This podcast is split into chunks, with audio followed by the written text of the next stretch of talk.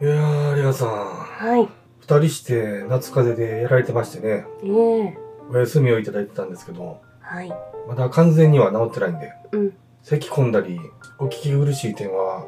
多々あると思うんですけれども、頑張っていきましょアメリカのバイデン大統領は先週もデラウェアのビーチでご夫婦でパラソルの下で読書をなされていたんですよね。う。ねえ。このバイデン大統領ってすごく自由な時間が見ていると流れているなと思うんですけれども。わりかしね。そして今日は気候変動について視察のためにグランドキャニオンに到着したバイデン大統領がいらっしゃるんですけれども、えまあ、思い切りやはりもう気候変動に向けてですねアメリカは、まあ、この紛争の次はこれでいくという方向で舵を取ってるなと思うんですよえ。ねね。え。そして元 CIA 職員アメリカはゼレンスキーを用済みとしてそろそろ排除し暗殺はロシアのせいにするという見方を持っているようなんですよね。これええこういうやり方って今まで中東などで行われてきた手法になってくるんですけれども、は結局はこうゼレンスキー氏が倒れるそれで紛争が終わるという形英雄として残すという形でプーチンが一番の悪だというシナリオを用意してるみたいなんですよねい。。プーチンが暗殺したということにするんでしょうかね。何でもかんでもロシアのせいにするんですよね。うん。まあ、それがうまくいくかどうかは分かりませんけれども、まあ、それであるならばゼレンスキー氏をちゃんと捕まえてですねお話し合いができたという形に持っていくべきだと思うんですよね。そりゃそうですよ。そして話は飛びますけれども、イーロン・マスク氏は間もなくビル・ゲイツ氏を暴露。ビル・ゲイツ氏が何を行ってきたかをいろんな意味で、まあ、Twitter ファイルのように暴露していこうと、それを予定に入れているようなんですよね。そうなんですかまあ、彼は悪だと発言しているとは言われているんですけれども、まあ、このイーロン・マスク氏も実際のところどうなのかっていつも見ながらハラハラドキドキするんですけれども、ねえ。まあ、ですが私はたった一人ビル・ゲイツのことを口に出したことがない人がいると思うのがトランプ氏だと思うんですよね。ああ、確か、そうかもわかんないですね。このワクチンの問題や、まあ、いろんなファウチ氏の名前は上がってきましたけれども結局ここつながっているのでどうしてビル・ゲイツ氏のことを取り上げてお話しされないのかなってすごく思うんです。ねえ。これが言えない人っていうのはやはりそちらサイドの人になるのかなと思うんですよね。えそしてアメリカだけではなく今ですね、オーストラリアでも公聴会でファイザー社が呼び出されて議会による追及がスタートしているんですよね。え。うん。これ3年間の中でモデルナであったりいろいろあったと思うんですけれども、はい。これ結構表向きにニュースとして取り上げられるようになってきているんですけれども、まあ、心筋炎ですとかいろんな病気が発症することはもう当初から言われていましたけれどもうん。このメカニズムが理解していたのかどうなのかという質問をこのファイザー社の方々にずっと質問を繰り返されているんですよね。ねえ。まあ、ですが、ファイザー社はリスクとベネフィットを語るだけで答えを出そうとしないというような状況なんですね。うんうん。まあ、これ日本でも同じようなことがなされていたと思うんですけれども、えまあ、リスクがベネフィットを上回らない。え。ベネフィットって何だいたいそれ、この効果ね。の効果というところじゃん。ちょちょちょちょこれでバンされたからねこのタイトルで言い換えたら意味がなくなる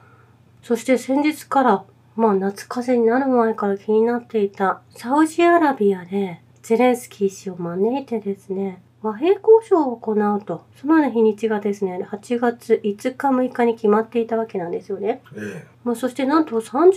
カ国の方々がお集まりになられていたようなんですえ。すごい集まってるじゃないですか。うん、その内容がですね、まあ、この交渉の場が設けられたようなんですけれども、まあ、ロシアの代表団は招待されず、この議会にはアメリカ、英国、インドなどを含む30カ国以上の代表が出席したということなんですね。うん。まあ、そして中国も招待されたようなんですけれども、はい。これ後から参加されたということなんですけれども元駐ロシア連邦中国大使の力士がその会議に派遣されたようなんですよね。はこの方はこの紛争もそうですけれども武器を送ることを止めないといけないとずっとおっしゃられていた方で、うん。まあ、何かその中でお話し合いが偏ったとしてもこの方がいらっしゃることで歯止めはかかると思うんですねそしてインドもここに参加しているということで、まあ、どのようなお話し合いがなされているのかというのをちゃんと見ることはできていたと思うんですけれどもうん。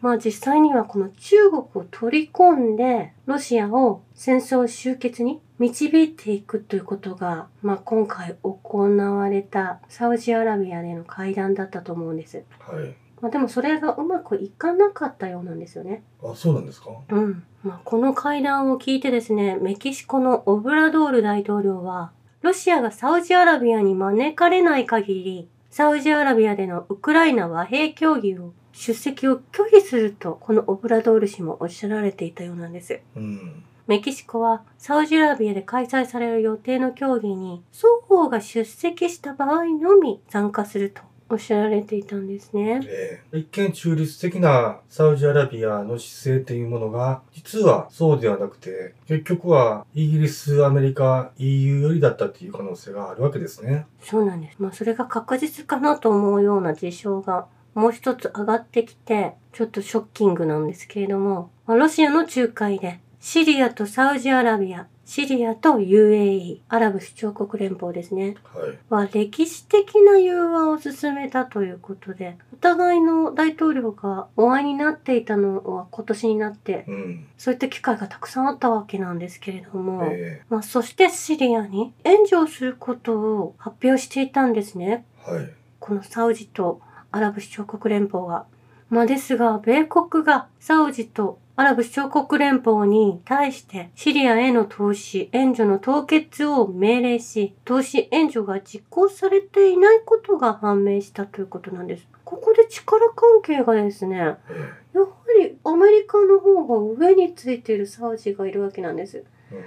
バイデン大統領とお会いになった時も、まあ、結構そっけない態度を取られていたのがムハンマド氏だったと思うんですけれどもえ決してそうではなかったサウジアラビアがいるのかなと思ったんですよえうね。ん。あんだけバイデンに見下り派みたいな形で、お宅の国には石油を売りませんよって言ってた姿勢がうん、これ一転して一体どういうことなんでしょうかね。えこれ最近岸田氏がサウジアラビアになぜか訪問していたのもこれ関わっていると思うんですよね。えそして今日はですねまあシリアにイスラエルからの攻撃がまたスタートしていてえうん。 4人のシリア人がお亡くなりになられているんですね。えまあ、このイスラエルがシリアに攻撃していてそしてサウジアラビア UAE がシリアを応援できない立場に、まあ、制裁を受けてできないとおっしゃられているんですけれどもこれが国がそう思っているのであるとするならばえうん。このアラブの国々というのはですねえどちらかというとシオニストになると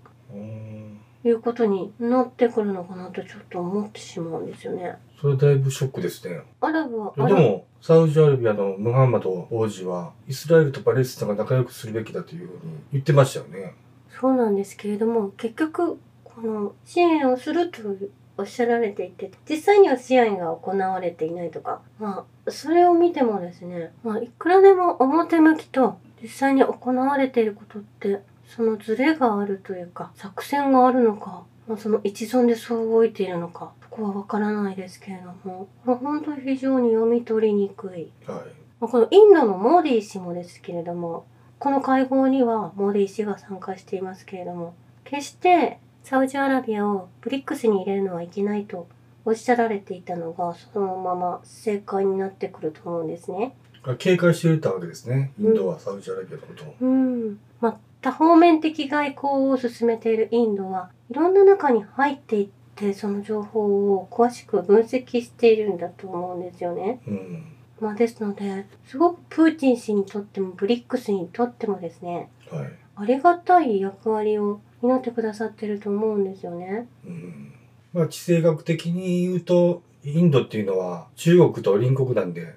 営業先であるアメリカをまあな仲間に入れてきたいっていうのは、戦略としてはあるあると思うんですよね。ね、市場が大きいですからね。ええあとおお国柄もわりかししたたかなところがあって自分たちの国を経済大国1位に持っていきたいっていう側面もありますよね。うん。まあそこは対中国、まあ、一緒に盛り上げていく頼もしさもありますけれども、うん。そしてロシアの外相マリア・ザハロワ報道官は、ウクライナのゼレンスキー大統領の和平公式に基づいてサウジアラビアで開催する会談は茶番であり、反ロシア連合結成が目的だとこのようにおっしゃられていたんですよね。えまあですが、このお話し合いで、まあウクライナの都合のいいような内容で、書面や何かそういった取り決めが進められることがなくてよかったなと思うんですよね。えもちろんね。そしてなんとヌーランド氏がですね、先日、ニジェールで大統領が拘束された、まあその件について、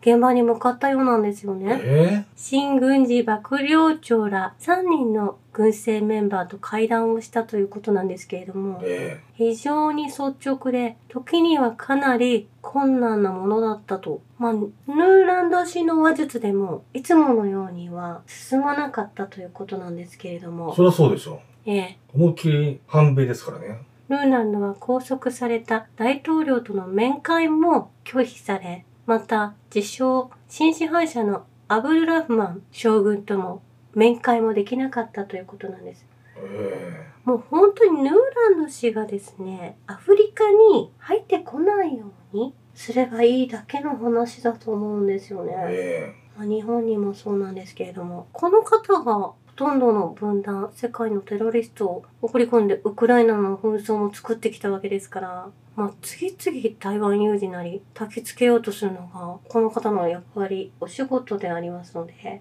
うん。この人らに鎖をつけているとですね、何も起こらないと。それにしても、よう言ったなって思いますけどね。うん。どんなハートをしてんのかなって思いますよね。まあ、相当強引な方だと思いますよね。うん。そしてニジェールでは、マクロン氏が指名手配されたということなんですけれども、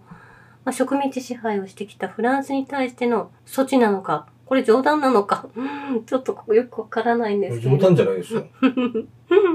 そしてニジェールの軍当局者は、現在、マリのワグネルの部隊と会談を行っていて、もうこれ何日か前のニュースなんですけれども、会合の目的はニジェールが攻撃された場合に軍事支援を提供することであると言われているんですね。えそしてイスラエルのニュースの速報では、ワグネルのテロリストはマリとニジェールの国境でアルカイダの戦闘員に襲われたというニュースを流しているようなんですよね。えはい。まあ、ですので、ここでアルカイダが出てくるということ、軍事協定に基づくワグナーがですね、うん。テロリストとイスラエルでは呼ばれ、CIA が育てたテロリスト集団アルカイダが戦闘員だというふうな、まあ、これ虚偽のニュースを流しているもう日本のニュースと似ているんですよね。アザフ大隊が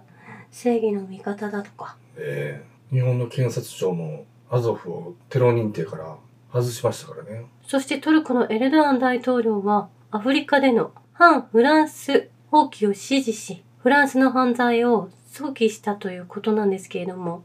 まあ、その発表なされてもまたすぐにですね、トルコのデリンセ港で穀物が船に積み込まれる際に爆発が起きたということなんですけれども、